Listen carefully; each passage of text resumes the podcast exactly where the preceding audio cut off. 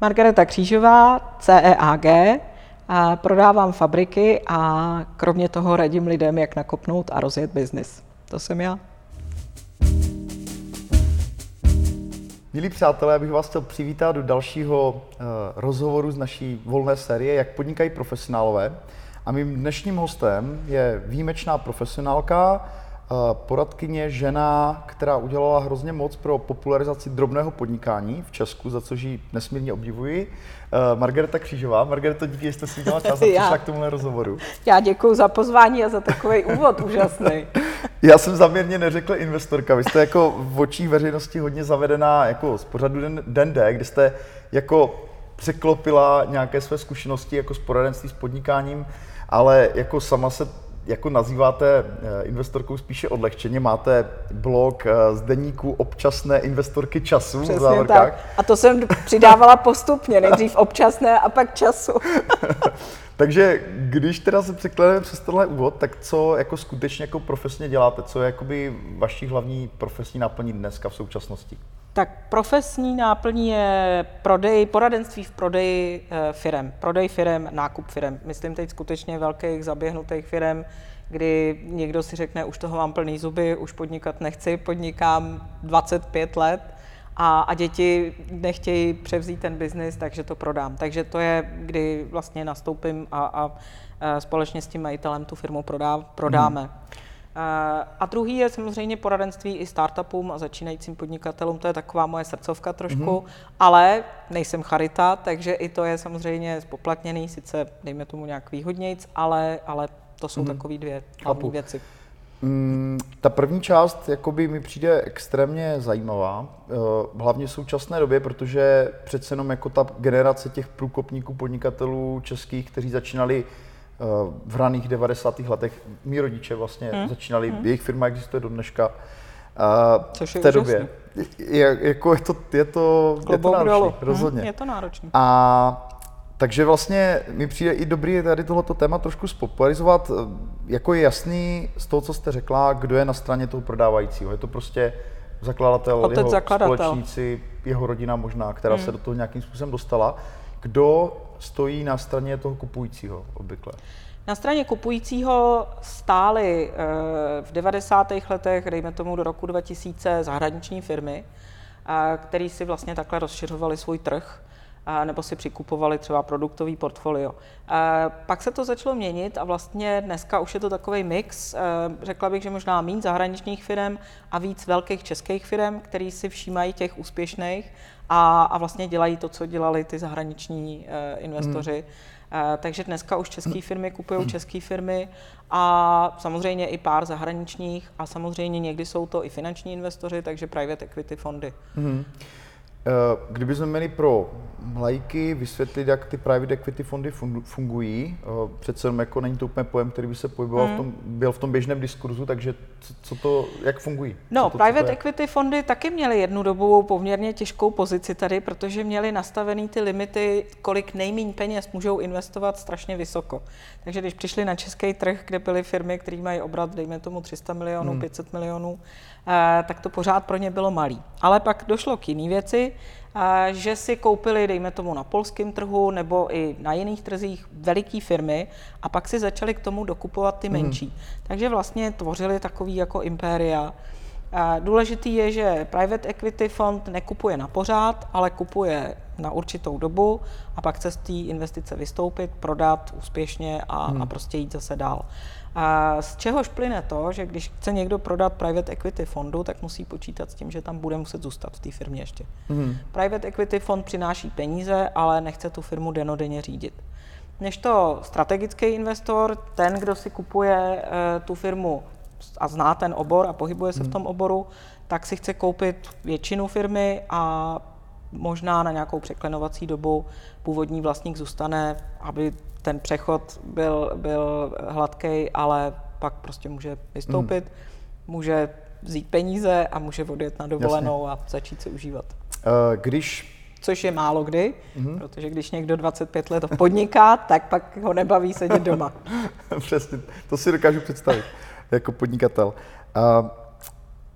Je jasný, že spousta lidí, kteří zakládali ty firmy tady v Česku, neměli manažerské vzdělání, prostě neznali vůbec jako standardy nějakého řízení, prostě managementu, řídili si ty firmy podle svého, mají, to znamená, to jejich řízení je víceméně zvykové, tak jak si to zavedli třeba podle své osobnosti, možná někteří jakoby přijali nějaké standardy, ale jak velký je teda ten tlak, řekněme ze strany toho equity fondu nebo toho investora jako větší firmy, jak moc by měla mít ta firma jako nějakou standardizovanou jako strukturu řízení, jo? Řekněme, pokud jsem si to dělal jako po svém a teďka najednou to mám odejít z té firmy, takže předpokládám, že tam musí být jako nastavený nějaký jako proces řízení, já nevím, zavedené procesy, nebo jak velké jsou ty nároky, řekněme, pro majitele, třeba se na nás dívá pár majitelů firmy, kteří fakt uvažují o tom, že by prodali firmu, co musí změnit před tím prodejem, jaká je ta příprava? No, jako absolutně zásadní je finanční řízení. Pokud nemáte nastavené finanční řízení a řídíte finance firmy v excelovských tabulkách, případně tabulkách, které si namalujete tužkou, tak to je trošku problém. Řada těch investorů finančních, pokud ta firma se jim opravdu líbí a je úspěšná, tak prostě dokážou s tím původním vlastníkem spolupracovat na tom, aby se ten finanční reporting dal prostě, aby se mu dala nějaká štábní kultura a může to fungovat. Nemyslím si, že je nutný dělat procesy řízení, jestli Karel řekne Václavovi, aby objednal tužky, Václav to řekne Marii a jako budeme dělat strašně složitý procesy, pokud ta firma funguje. Já jsem takový jako pragmatik, zastánce selského rozumu. Chápu, že když někdo vyrábí Boeingy, tak je těžko to dělat se selským rozumem, ale řada těch firm prostě může fungovat poměrně dobře. Já smekám před řadou těch vlastníků, kteří to dělali prostě nějakým svým instinktem a fungovalo to. Ale finanční reporting musí být. Jak těžce nebo lehce nahraditelná je ta osoba toho zakladatele? Hodně těch firm mi přijde, že je postavený vyloženě na tom, že ten člověk tomu vstiskl určitou jako osobnost, často je tváří té značky navenek. No, může být problém, a to může být u menších firm, kdy ten majitel je zároveň, tomu se říká ten rainmaker, ten, který přináší biznis, ten, který má na sebe navázaný všechny kontakty a vlastně pokud on odejde, ty sítě, pokud on odejde, tak ta firma nemá šanci získat prostě jiný biznis. To je problém a takový vlastník asi těžko může prostě odejít, protože by vlastně ta firma zůstala jako z kořápka. Jinak, co byla ta druhá část? Ne, jako jestli je nahraditelný, jako, nebo jak často se stane, že zkrátka jako je problém? Jo, už vím. Pak se někdy stává, že je to vlastník, majitel, autokrat. A že bez něj vlastně ty lidi vůbec nevědí, jako co mají dělat, to taky není ideál. Tak tam je potřeba, aby ten nový investor nebo nový vlastník zvážil, do jaké míry ty lidi jsou schopní se adaptovat na nový styl a nový vlastníky, anebo prostě jestli, i když původní vlastník už dávno nebude firmu vlastnit ani řídit, tak mu budou volat, jestli můžou udělat to a to. Což se taky stává, záleží na stylu toho původního vlastníka. Děkuji za vysvětlení. Pojďme se teďka trošku více podívat na to, jak funguje to podnikání na té vaší straně. Laická představa může být, že máte nějakou provizi z toho prodeje, nebo že jste placená vlastně od hodiny jakožto poradce nebo od Mende. Jak to teda jednak, jako, jak vzniká váš profit? Případně jestli je jako hodně závislý na tom výsledku, jak se vám podaří vlastně vyjednat třeba lepší cenu. A jak vypadá ten jakoby proces vlastně od prvního kontaktu dál? Tak začneme u penězích, ty jsou vždycky až na prvním místě. Takže ta odměna poradce při prodeji firmy se skládá ze dvou částí. Jedna je pevná měsíční odměna a druhá část je takzvaný success fee, neboli odměna za úspěch. V řadě případů, a ta odměna za úspěch se pohybuje v procentech. Čím vyšší částka prodeje, tím nižší procento. Takže dejme tomu, že se můžeme pohybovat někde mezi 3% a 10%. Někdy je tlak majitelů, který prodávají, říkají, tak pojďme, uděláme to jenom za čistý success, jenom za čistou odměnu za úspěšný prodej. Teď to budete chtít taky prodat. A já říkám, a to je právě ten problém. Já to budu chtít prodat tak strašně, že v momentě, kdy tam nastane nějaký moment, nějaký riziko velký, kdybych vám správně měla říct, pozor, neprodávejte, tak vám to neřeknu, protože samozřejmě budu chtít svoji odměnu. Kdežto při tom rozdělení, já vím, že nedělám od začátku takzvaně zadarmo, protože se vždycky může stát, že prostě to nevyjde, a přiznám se, že ani jako jsou firmy, které prodávají jenom za success fee, my ne. My prostě máme tyhle dvě složky. Takže pokud teda to jako chápu jako v nějakém logickém důsledku, tak vy jste jednoznačně na straně prodávajícího, pokud je teda to vás osloví. To je profesní etika. Přesně tak. Mm-hmm. To znamená, berete pravděpodobně i to vyjednávání, předpokládám. To znamená, jako oni s vámi dělají přípravu, ale vy jste ten, kdo jedná s tím případným kupujícím a oslovujete třeba, já nevím, jaký je ten první krok? Děláte třeba nějakou prezentaci, kterou rozesíláte? Nebo? No, záleží na tom. Někdy nás osloví přímo majitel firmy a řekne, přečet jsem si o vás něco a chtěl bych se pobavit o tom, jak mi můžete pomoct prodat moji firmu. Někdy naopak kupujeme, můžeme být i na druhé straně, kdy kupujeme na zakázku, vlastně přijde za náma náš klient z Francie a řekne, rád bych si tady koupil firmu v tomhle oboru. Která vyrábí třeba plasty nebo... Přesně tak. A my vlastně musíme ten trh zmapovat, najít firmy, které by vyhovovaly i kvůli jiným kritériím, obrat, velikost, zaměření, export, neexport. A pak jdeme za tou firmou a ptáme se, jestli by nechtěli prodat. A tam jsme teda na druhé straně a musím říct, že někdy je to komický, protože někdy ty majitelé o tom vůbec ani neuvažovali a jsou jako, proč jste oslovili zrovna mě a proč bych to měl prodat? Mám problém? Říkám, naopak, jste hvězda, proto vás oslovujeme. Takže jako můžeme být prostě na obou stranách, nicméně když jsme na straně prodávajícího, tak prostě hájíme 100% jeho zájmy a opravdu ty vyjednávání můžou být poměrně tvrdý. Většinou je to tým, to znamená, nejsem to jenom já, ale jsou to kolegové právníci. A jako ty začáteční hovory jsou, většinou ty lidi, když jsme na straně prodávajícího, si chtějí povídat, chtějí vědět, jak ten proces vypadá, co je čeká, chtějí vědět, za kolik to mají prodat, což je vždycky poměrně těžký, protože mají pocit, že to můžou prodat za mnohem víc, protože si někde přečetli, že někdo prodal za prostě horentní částky. To je taky náš úkol, trošku jako usměrnit ty očekávání, ale samozřejmě vyjednat co nejlepší cenu. Kdybych se ještě zaměřil trošku na ten proces, tak předtím, než vůbec někoho oslovíte, tak předpokládám, že děláte jakoby nějaký úklid trošku v té firmě. Jo. Přípravu na due diligence. Přesně tak, takže jako co je výstupem? Výstupem je teda asi nějaká prezentace, která tu firmu představuje, nebo třeba tím případným kupujícím voláte osobně a říkáte, mám tady zajímavou firmu a teprve poté jako připravujete pro ně nějaké podklady? Nebo... Ten proces je ten, že když se teda domluvíme s majitelem, řekne ano, chci do toho jít, začneme prodávat, tak se udělá takzvaný teaser. Samozřejmě tomu předchází to, že se ujistíme, že v té firmě je všechno v pořádku, takže i my si děláme takovou jakousi malou due diligence, abychom nenabízeli firmu, kterou pak řekneme, ups, on je tam ten a ten problém. Takže připraví se teaser, do toho se dá opravdu základní informace, co ta firma dělá, jak dlouho funguje, v jakém oboru se pohybuje, jaký má finanční výsledky a dohodneme se s tím majitelem, koho by chtěl oslovit. A koho třeba i my bychom navrhovali oslovit na základě našich kontaktů.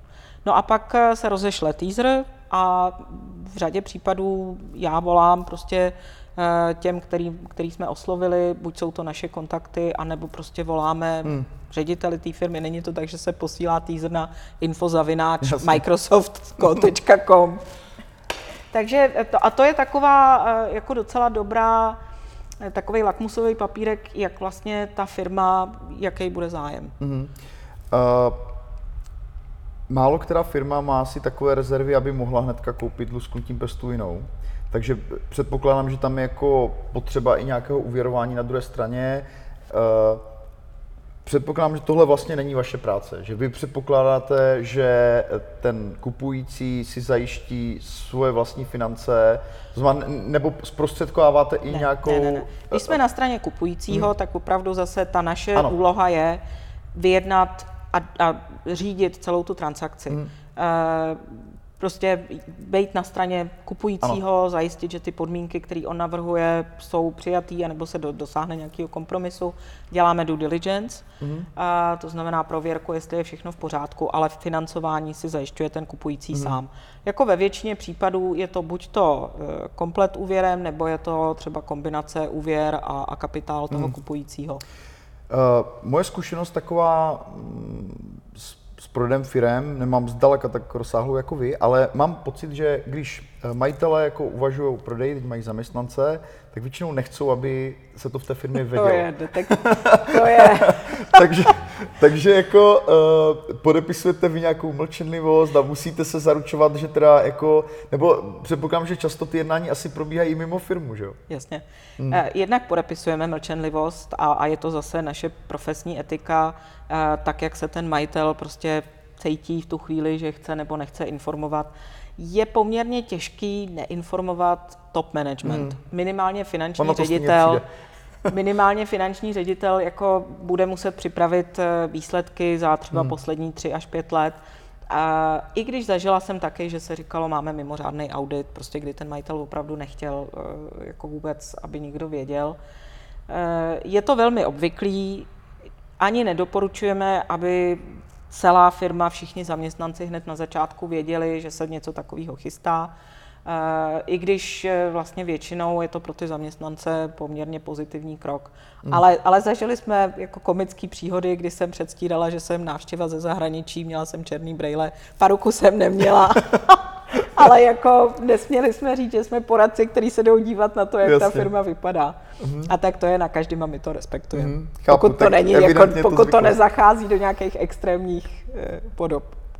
Pojďme se teďka ještě trošku podívat na ty oceňovací modely, protože jako ten konvenční je, že se zkrátka vezme zisk firmy, použije se nějaký násobitel, který reflektuje, o jaký business jde, jestli je to konzervativní odvětví, kde není moc velká perspektiva, že by ta firma enormně rostla.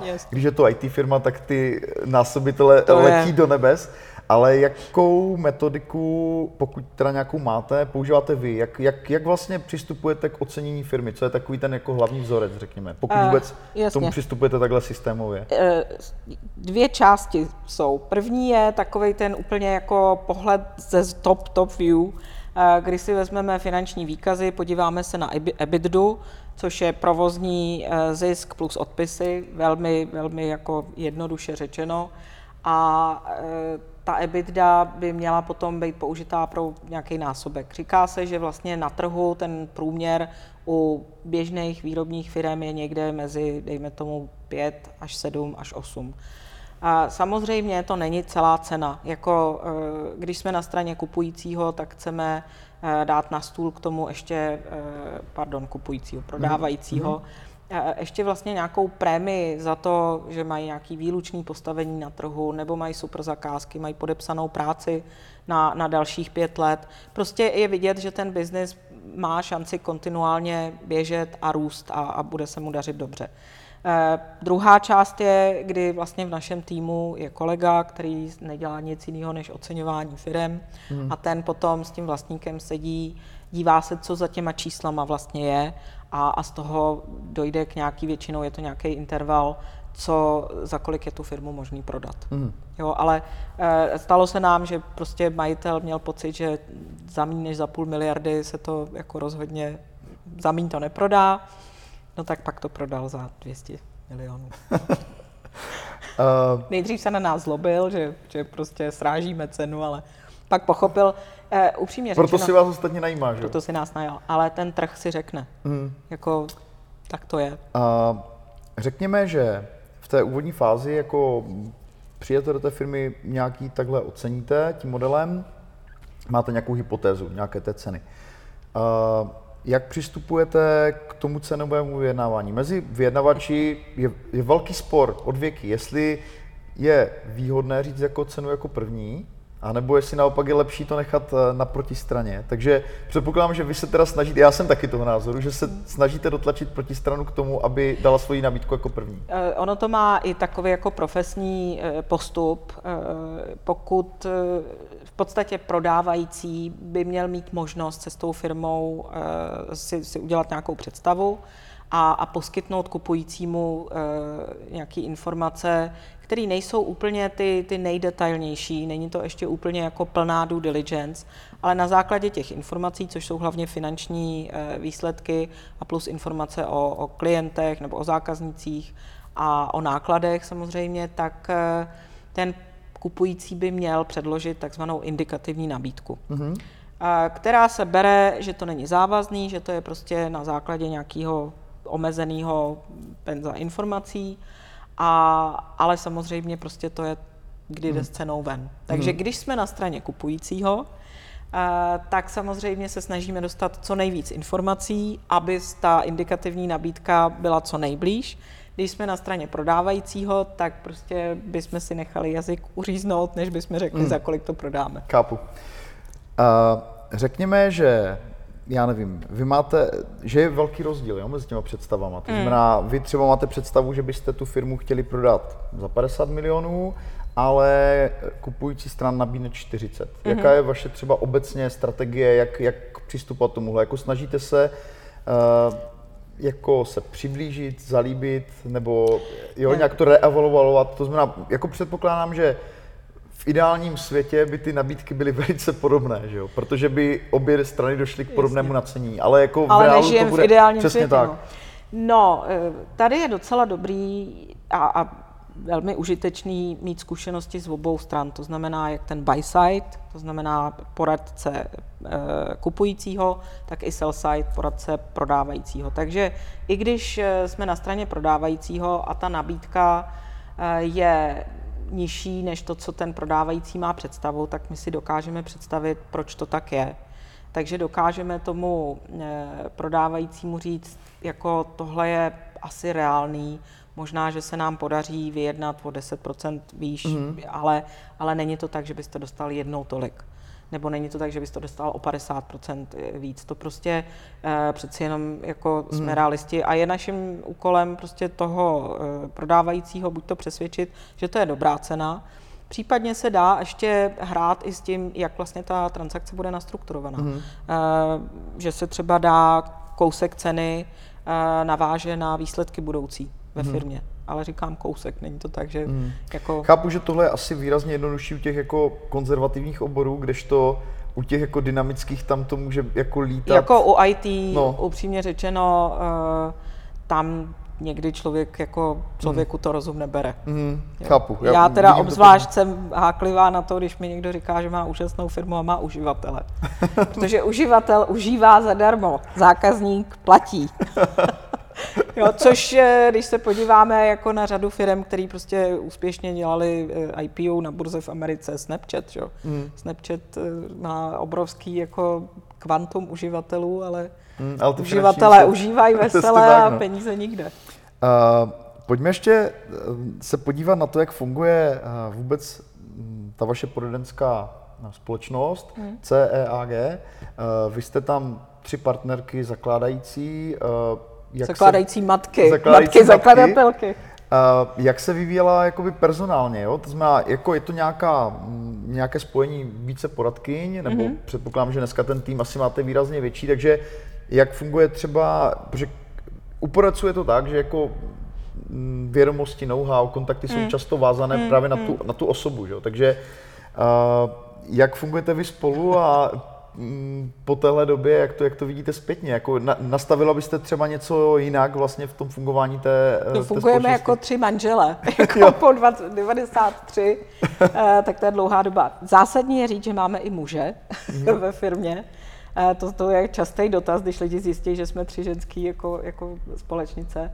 No, vyvíjelo se to vlastně, já jsem potkala úplně původní zakladatelku, což je Američanka, Loris Pangler v roce 91, kde jsme se potkali ve White and Case, kde já jsem byla jako elévka, vařila jsem kafe, brala telefony a dělala jsem všechno, bylo to úžasný.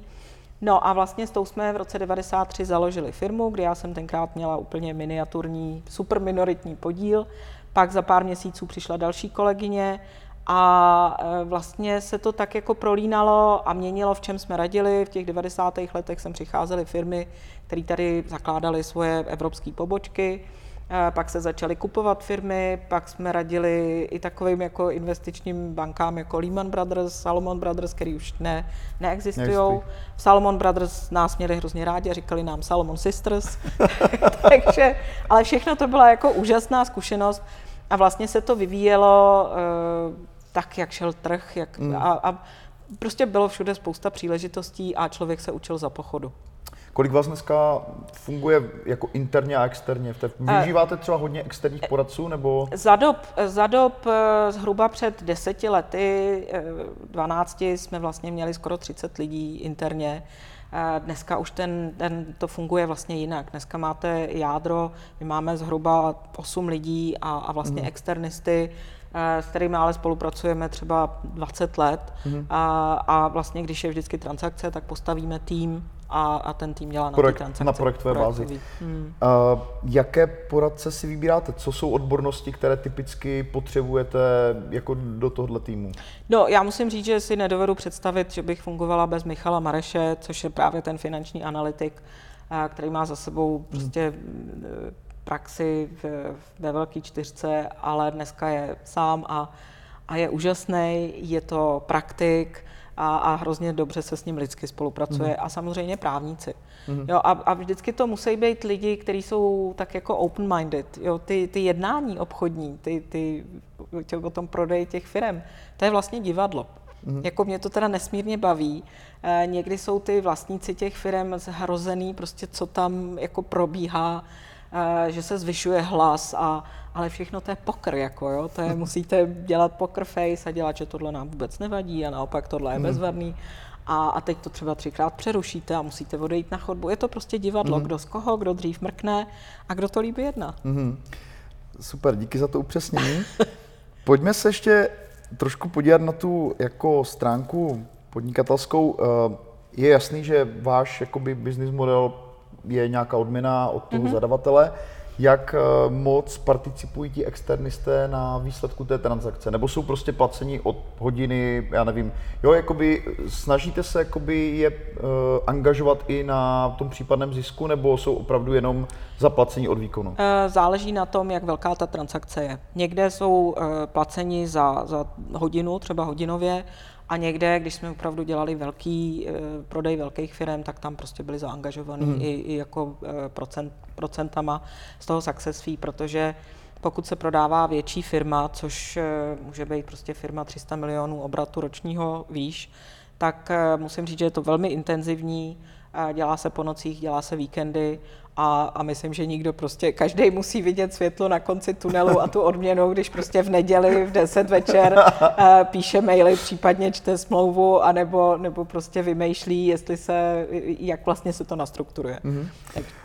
Margareto, já vám moc děkuji za rozhovor. Myslím, že i naše diváky potěší, jsme se pustili do úplně jiného směru, než jaký obvykle poskytujete.